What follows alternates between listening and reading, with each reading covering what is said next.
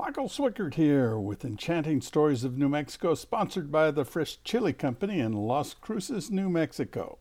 Our award winning Hatch green and red chili is from locally owned farms in Hatch, New Mexico, which is the chili capital of the world. Today is World Green and Red Chili Day. When does it run? It runs January 1st to December 31st each year. Every day is Chili Day. I like New Mexico history, especially when there might, I said might, be gold coins that anyone could find if they're looking in the right place.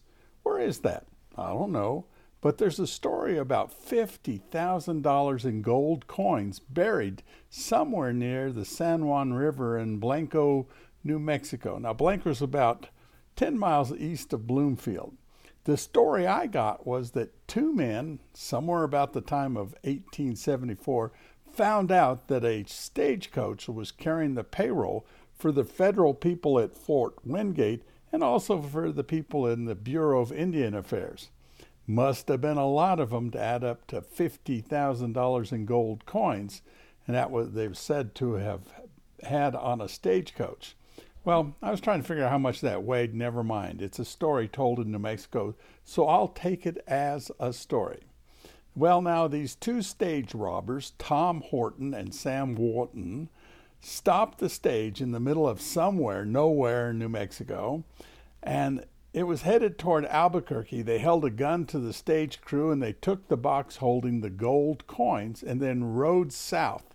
They did so to throw off the lawmen, but you know that didn't work because those guys back then were pretty good trackers and they could see where the outlaws went south to the first hill and then turned northwest toward the Bloomfield uh, area. Where were they going? We don't know, but that was their direction of travel. To make things worse, they had stolen the horses they were on from a group of Navajo ranchers, so the ranchers were keen to get their horses back. As they were near the San Juan River, near the small settlement of Blanco, they were surprised and quite dismayed that they could see the dust of pursuit, obviously by either lawmen or the military. Well, it turned out it was the military. The box of gold was slowing them down, so they stopped and they buried it in the side of a hill and covered their tracks real good so nobody would see they had stopped there. Now their horses were tired, not used to such a long ride, so the law caught up to these outlaws. They were tried, convicted, and sentenced to a long stay in a New Mexico jail. They were moved in 1885 when the first New Mexico Territorial Prison was built just south of Santa Fe. And that's where they were for a while, dreaming of those gold coins that they had touched years earlier and hid. So far, they had not heard of anybody had found them. So their dream was when their time was up, they'd go and they'd find the gold and they'd be rich. Alas for them, Tom Horton died of tuberculosis, so there was just Sam Wharton, who moved to Aztec, New Mexico after his release from prison he spent his spare time quietly riding the area around Blanco, New Mexico. Aztec's about 15 miles from where Sam thought the gold coins were buried.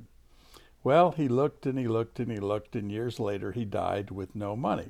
And friends, this might just be a tall tale of New Mexico, or there might be a bunch of gold coins in a box buried in the side of a hill. No, I'm not going to go look for gold coins, but you can if you want. Michael Swickard here with Enchanting Stories of New Mexico, sponsored by the Fresh Chile Company in Las Cruces.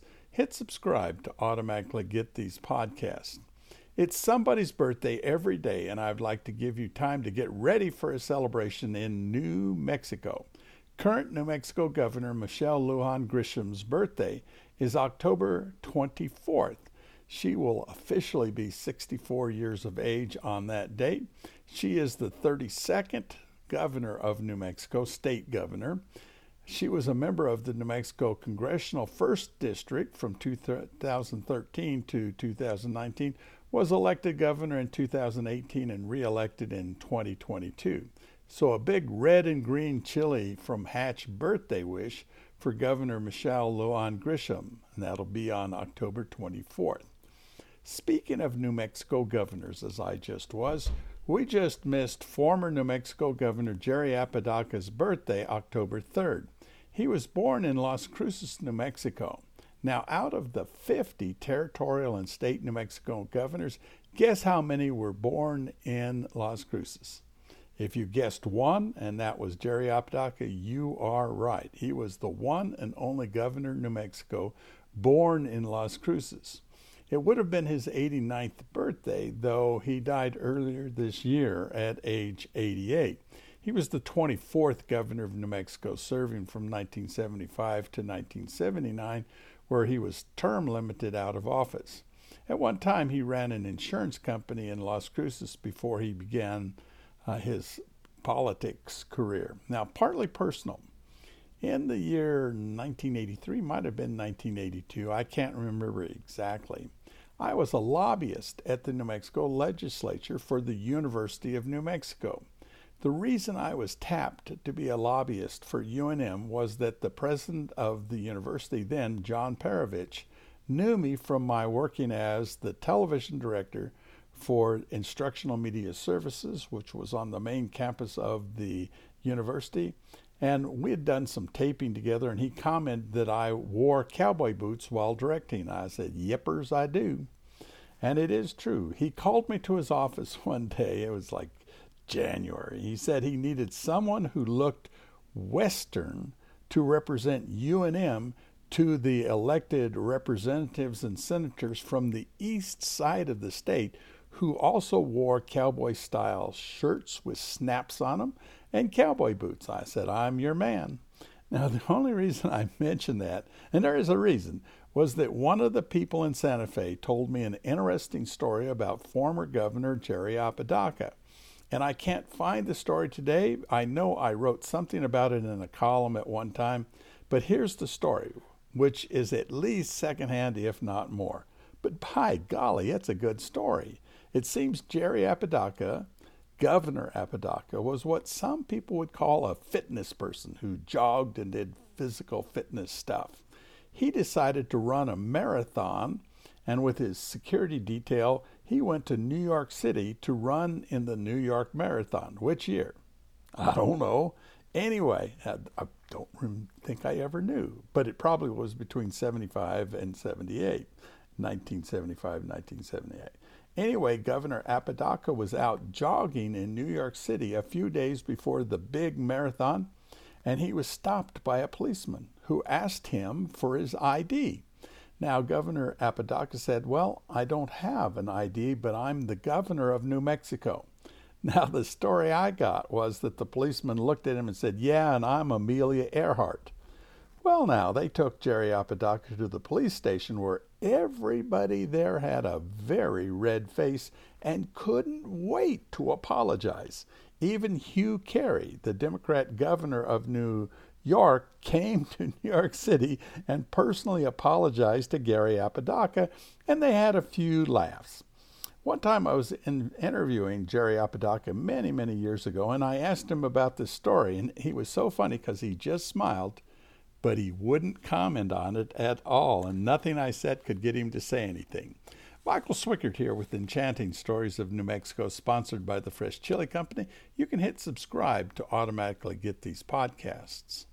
I was asked the other day about the first military use of that newfangled machine a long time ago, the airplane.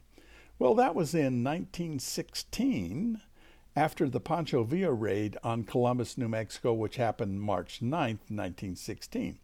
General John Pershing was sent to pursue Villa and his followers into Mexico. U.S. Secretary of War Newton Baker ordered the first aero squadron to Columbus, New Mexico to provide reconnaissance and communication for General Pershing. So it was going to be the first use of airplanes. The first Aero Squadron was the very first group of flyers to fly for our country. The squadron was tasked with sending all the aircraft, the pilots, and the support personnel they had to Columbus, New Mexico as quickly as possible. By March 13th, the squadron left San Antonio, Texas by train with everything they had. They arrived the 15th. They flew their first sortie the very next day. They had eight Curtiss JN 3 biplanes. 11 pilots, and 82 support personnel. It was a good plan that did not consider the New Mexico and northern Mexico weather and landscape. One plane crashed and a couple others were broken. Seems these planes and pilots were not used to the spring winds that we have around here, full of dust. You've seen those. The area that they were attempting to fly above there was above the flight ability of these Curtiss biplanes. And again, the wind was beyond the operating speed for these airplanes. It looked good in the newspaper and for the reporters, and the sound of engines made people smile a lot, but as a tool for General Pershing, they were a complete washout. These airplanes had a 90 horsepower engine, and the propellers, which were wooden and laminated, they just happened in the heat and the dust and all that stuff to delaminate, and that was not good. When the propeller falls off your airplane, nothing good will happen to you. Within a short while, they were down to two airplanes. Let's see, they started with 11, and they ordered those planes to Columbus for repairs. They kept trying airplanes and finding they couldn't stay in the air in the wind, the big wind that we have in the spring, and that the different airplanes were too underpowered to do anything of use. Finally, there were 12 Curtiss R 2s which were sent much larger airplanes that had a 160 horsepower engine, but they were problematic because they had been hurriedly constructed, and so almost without any effort they fell apart. In all in all, there were 51 airplanes of various makes and models sent to Columbus, New Mexico, and the military learned a lot without actually being of any real use to General Pershing other than the publicity. And with the coming American uh, participation in the First World War, all was not lost. The punitive expedition ended in February 1917, a little less than a year after it started, and all the remaining airplanes that weren't completely broken were sent to San Diego and San Antonio. Now, the pilots of these airplanes were very much trained and ready to go to France to join the war, flying French airplanes. We didn't send any American airplanes, but our pilots had been well trained and they really had a lot of stories, and they went to France to fly those airplanes. But that's another story I'll tell at another time. Michael Swickard here with Enchanting Stories of New Mexico. Hit subscribe to automatically get these podcasts. Now, speaking of sun dried hatch red chili, that's one of the things I like to do. It's one of the best tastes of the Fresh Chile Company. Now, with it getting more into the fall, and a nice taste on a cooler day of pozole. Well, now, if you're making pozole, this sun dried hatch red chili is what brings out the best taste of New Mexico.